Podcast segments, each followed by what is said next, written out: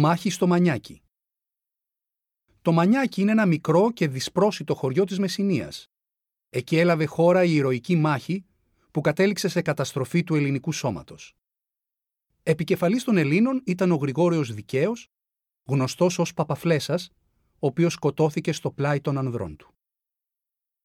Το Μάιο του 1825, η Επανάσταση ήταν σε δεινή κατάσταση.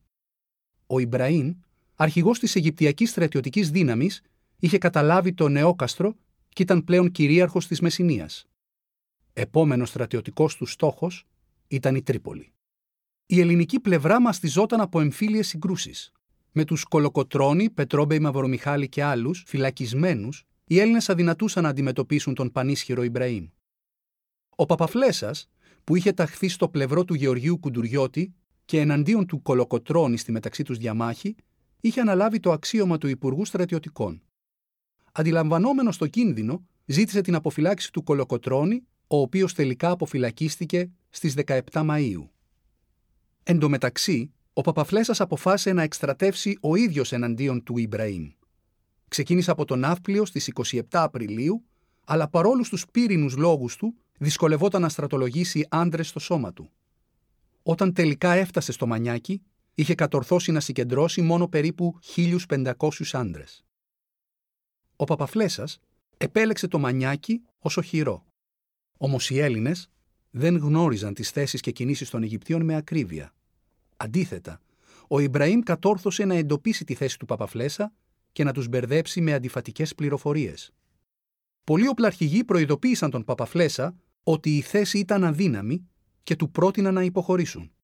Όμως ο Παπαφλέσας ήταν αποφασισμένος να δώσει τη μάχη στο Μανιάκι. Μια στρατηγικά λάθος απόφαση, η οποία θα οδηγούσε στο θάνατό του και την καταστροφή του σώματός του. Από την επιστολή που έγραψε στον αδερφό του Νικήτα, γνωρίζουμε ότι ο Παπαφλέσας είχε συνέστηση ότι η μάχη που ετοιμαζόταν να δώσει ήταν ανώφελη και ότι πιθανώς θα του κόστιζε τη ζωή.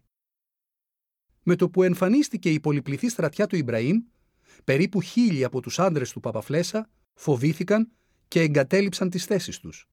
Το έτσι και αλλιώς μικρό του σώμα μετρούσε πλέον μόνο 500 άτομα. 20 Μαΐου ξεκίνησε η μάχη, η οποία κράτησε 8 ώρες. Ο Αιγυπτιακός στρατός, εκτός από πολυπληθής, ήταν και οργανωμένος. Πολεμούσαν μαζί τους και Γάλλοι αξιωματικοί. Παρά τη γενναιότητα των Ελλήνων, η μάχη ήταν άνηση.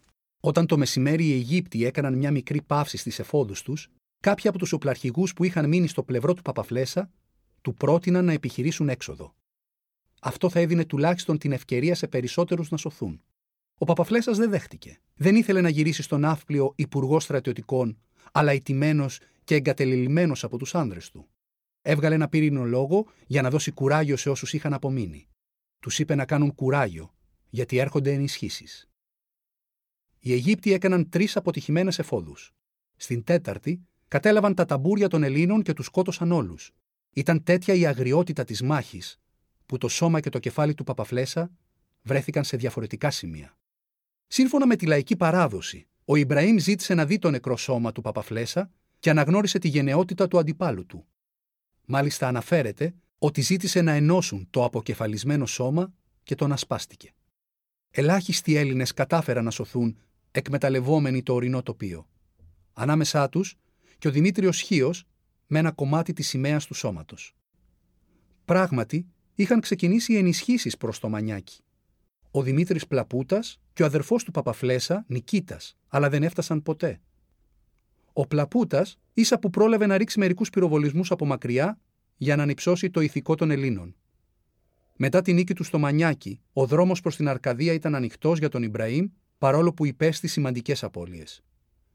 Η ελληνική πλευρά είχε ήδη αρχίσει να αντιλαμβάνεται με επώδυνο τρόπο ότι αν δεν έβαζαν στην άκρη τις εσωτερικές διαμάχες, το μέλλον της Επανάστασης διαφαινόταν ζωφερό.